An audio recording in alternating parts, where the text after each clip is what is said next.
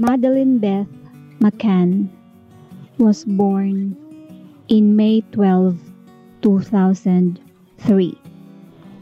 She disappeared on the evening of May 3, 2007, from her bed in a holiday apartment at a resort in Praia da Luz in the region of Portugal. The Daily Telegraph described the disappearance of Madeline as the most heavily reported missing person case in modern history. Her whereabouts remain unknown. Madeline was almost four years old.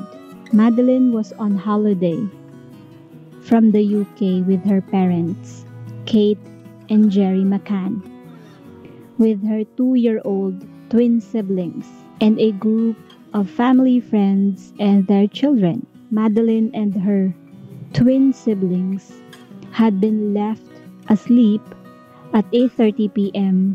in the ground floor apartment while their parents and friends decided to dine in a restaurant 55 meters or 180 feet away from their apartments after misinterpreting a British DNA analysis. The Portuguese police came to believe that Madeline had died in an accident in the apartment and that her parents had covered it up. In September 2007, Kate and Jerry McCann are made argidos or the formal suspects in their daughter's disappearance.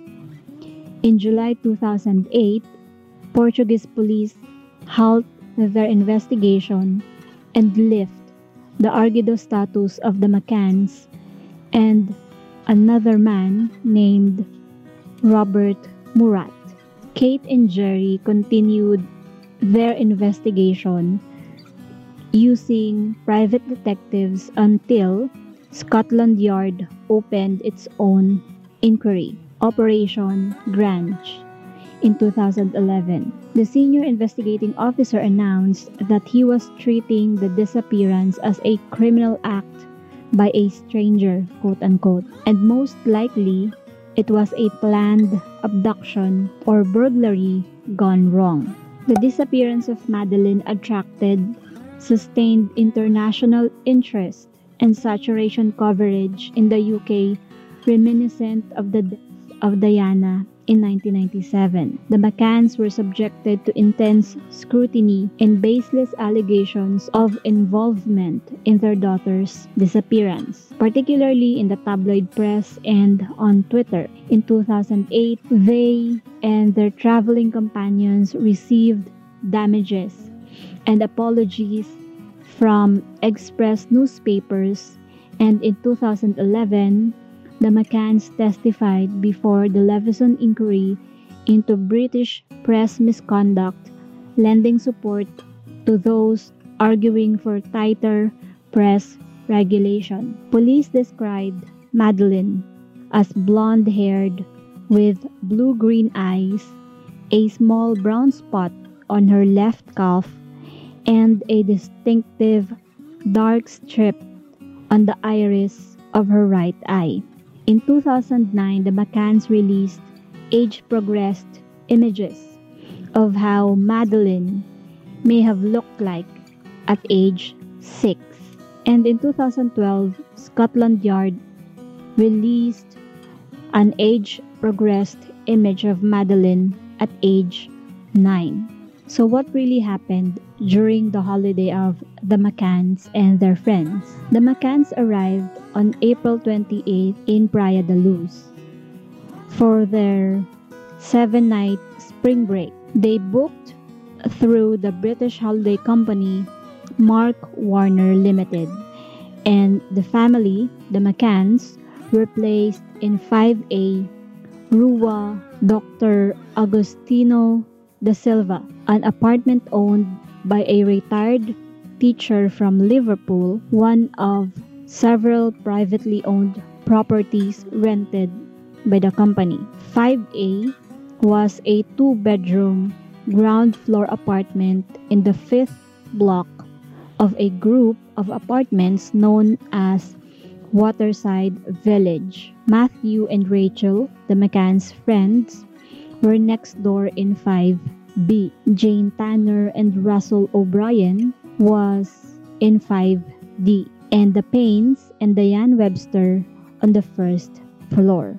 Located on the corner of Rua Dr. Agustino da Silva and Rua Dr. Francisco Hentil Martins. Don't quote me on the pronunciations. So, kung ano lang yung pagkakabasa ko, yun na yun. 5A was accessible to the public from two sides. Sliding glass patio doors in the living room at the back overlooked the Ocean Club's pool, the tennis courts, and the tapas restaurant and bar. The patio doors could be accessed via a public street where a small gate and set of steps led to 5A's balcony and living room. Yung front door daw ng 5A, ng apartment ng McCanns, was on the opposite side of the block from the Ocean Club on Rua Dr. Agustino da Silva. So the McCann's children slept in a bedroom next to the front door, which the McCanns kept locked. Siyempre, kailangan nakalock yung pintuan. Lalo na, nagbabalak sila na mag-dinner doon nga sa tapas restaurant. So, yung bedroom had one waist-high window with curtains and a metal exterior shutter. It was controlled by a cord inside the window. The McCanns kept the curtains and shutter closed throughout the holiday. The window overlooked a narrow walkway and residents' car park, which was separated from the street by a low wall. So merong wall pero mababa lang. Madeline slept in a single bed next to the bedroom door and yung kapatid niyang kambal nasa gitna sa isang travel cot siguro dala-dala din nung parents. Now let's go to the day of the incident. May 3, 2007. It was Thursday. Over breakfast, nung umaga, Madeline asked her parents, Why didn't you come when her brother, one of the twins, and I cried last night? And after nung disappearance, yung parents ni Madeline, naisip nila kung ang ibig sabihin ba ni Madeline was someone had entered their room. And Kate, the mother, also noticed a large brown stain on Madeline's pajama top. Kate took the last known photograph of Madeline at 2:29 p.m. sitting by the pool next to her father and two-year-old sister. The McCanns put the children to bed at around 7 p.m. Madeline was left asleep in short-sleeved pink and white Marks and Spencer's pajamas next to her comfort blanket and a soft toy, Cuddle Cat. So at 8.30, the parents left their apartment to dine with their friends in the Oceans Club's open-air tapas restaurant located on the other side of the pool. The top of the apartment was visible from the tapas restaurant but not the doors. So from doon sa tapas restaurant, nakita nila yung apartment nila which was the 5A pero yung front door was not in the view, kumbaga. Yung patio doors ng apartment na McCanns can be locked only from the inside. So the McCanns left them closed but unlocked with the curtains drawn. Hindi ko alam kung bakit nila iniwan yung mga anak nila. Oo, sarado yung mga pinto pero hindi nakalock, which was weird. Especially kapag nasa bakasyon ka, napakadelikado na kahit nga nandun yung magulang, 'di ba? Delikadong iwanan mo na hindi nakalak yung mga pintuan, yung mga patio doors, kahit na yung mga windows. Ang katwiran nila kung bakit nila iniwang naka-unlock yung patio doors is para daw mabilis silang makapasok doon sa patio door kung i-check nila yung mga bata. Kasi ang plano nila was every 30 minutes or so, may isang magulang na mag-check sa mga bata, sa mga anak nila kumbaga, So, iisa-isahin yung room. Every parent needs to check every children doon sa kanilang um, apartments. The resort staff had left a note in a message book at the swimming pool reception area asking that the same table which overlooked the apartments be block booked for 8.30 for the McCanns and friends. So, pina-reserve nila yung table na yon. So, binook nila yon ng McCanns at ng kanyang mga friends yung table na yon for the last four evenings of their holiday. Kasi nga yung balak nila, every night doon sila uupo para makikita nila yung apartment. So the message said that the group's children were asleep in the apartments. Madeline's mother, Kate, believes the abductor may have seen the note. The McCanns and their friends left the restaurant roughly every half an hour. Tulad nga ng sinabi ko kanina, to check on their children. Madeline's father, Jerry, carried out the first check on 5A at around 9.05 p.m. According to him, the children were asleep and all was well except he recalled, Jerry recalled daw na iniwan niyang medyo ajar yung door when they left for dinner. And then pagbalik niya para i-check yung mga bata ng around 9.05 p.m., napansin niya na yung pintuan daw was almost wide open. He pulled it nearly closed again before returning to the restaurant. Naalala niya na iniwan niya na medyo ajar yung door tapos pagbalik niya, pag-check niya ng 9.05, almost wide open na siya. Pero hindi niya pinansin. Siyempre, he wasn't thinking anything weird that time. And then at 9.15, one of the Tapas 7, kasi itong mga parents na to, pinangalanan nilang Tapas 7, um, Jane Tanner, one of the McCann's friend, saw a man carrying a child that night. So this sighting of Jane became an important part of the early investigation. According to Jane, she had left the restaurant just after 9 p.m. to check on her own daughter, passing Madeline's father on his way back to the restaurant from his 9.05 check.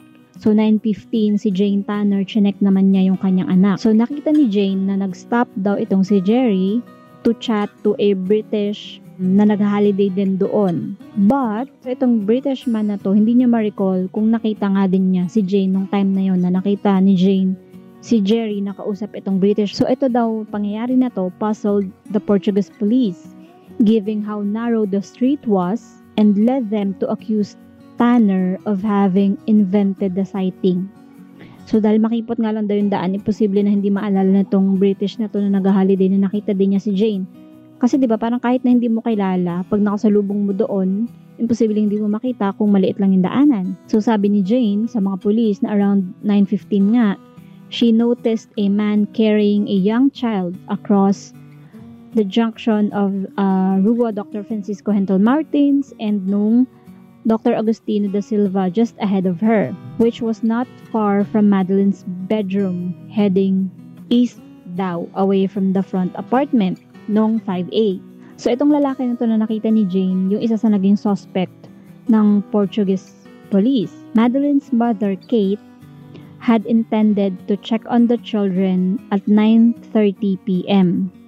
But one of their friend Matthew Oldfield or one of the Tapa 7 offered to do it when he checked on his own children in the apartment next door to 5A.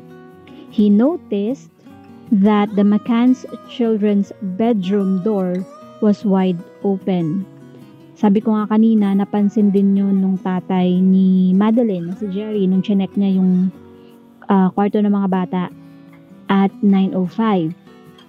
So ngayon, 9.30 na ito. But after hearing no noise, he left 5A without looking far enough into the bedroom. Kumbaga, nakita lang ni Matthew is yung pintuan na medyo naka, naka wide open siya.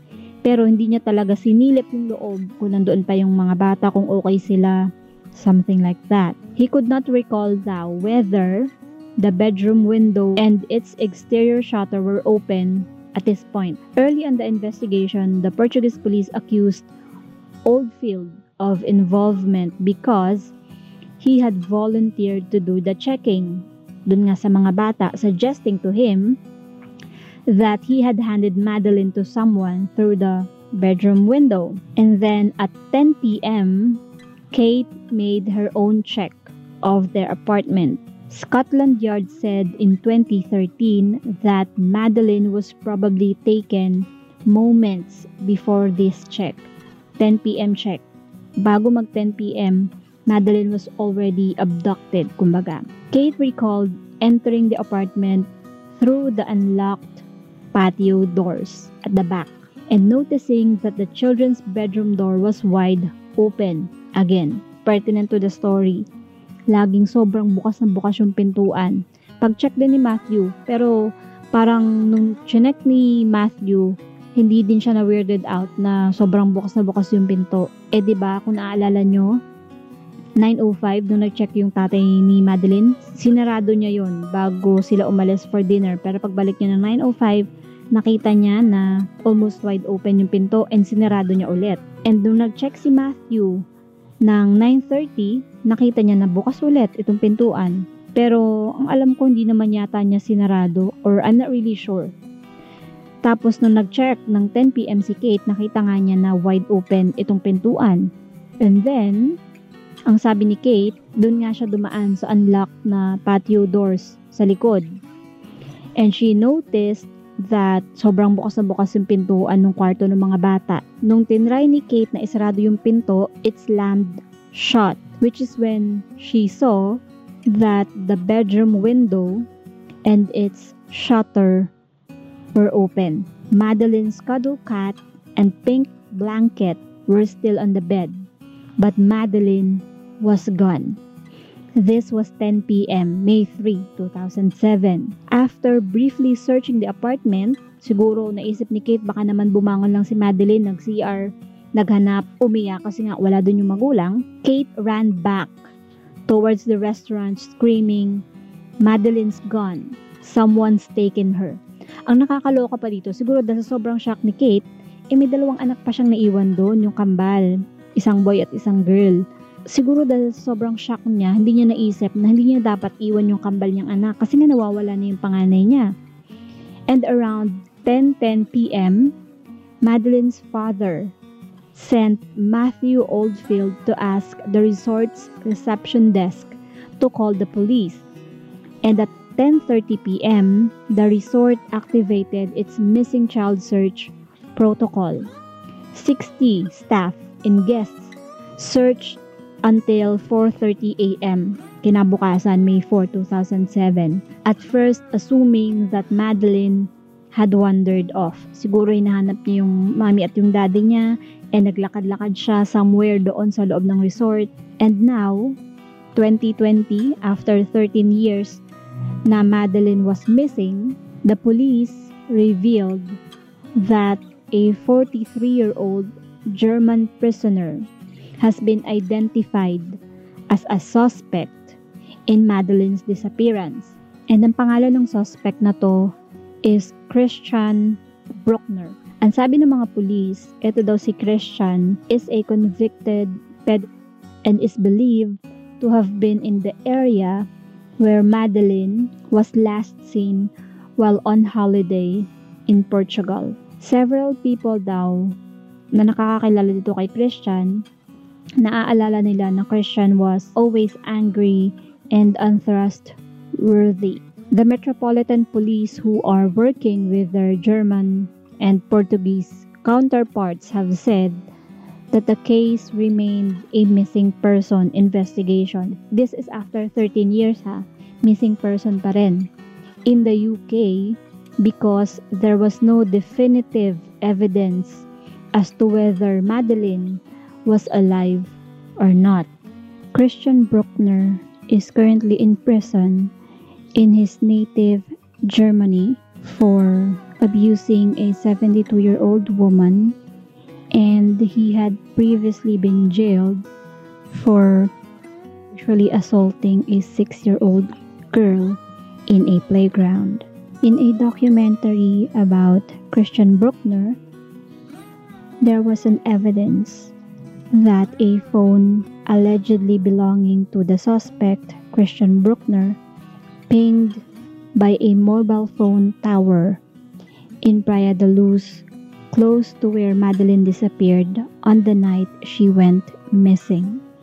However, the Portuguese police were not able to connect Bruckner and his prepaid mobile phone to the cell tower data. Police prosecutor Hans Christian Walters says, quote unquote, we are now looking for the other person who was on the call. We want to know what they talked about, but we also want the other person to tell us who they were talking to. The data shows that one phone was there, not who used it.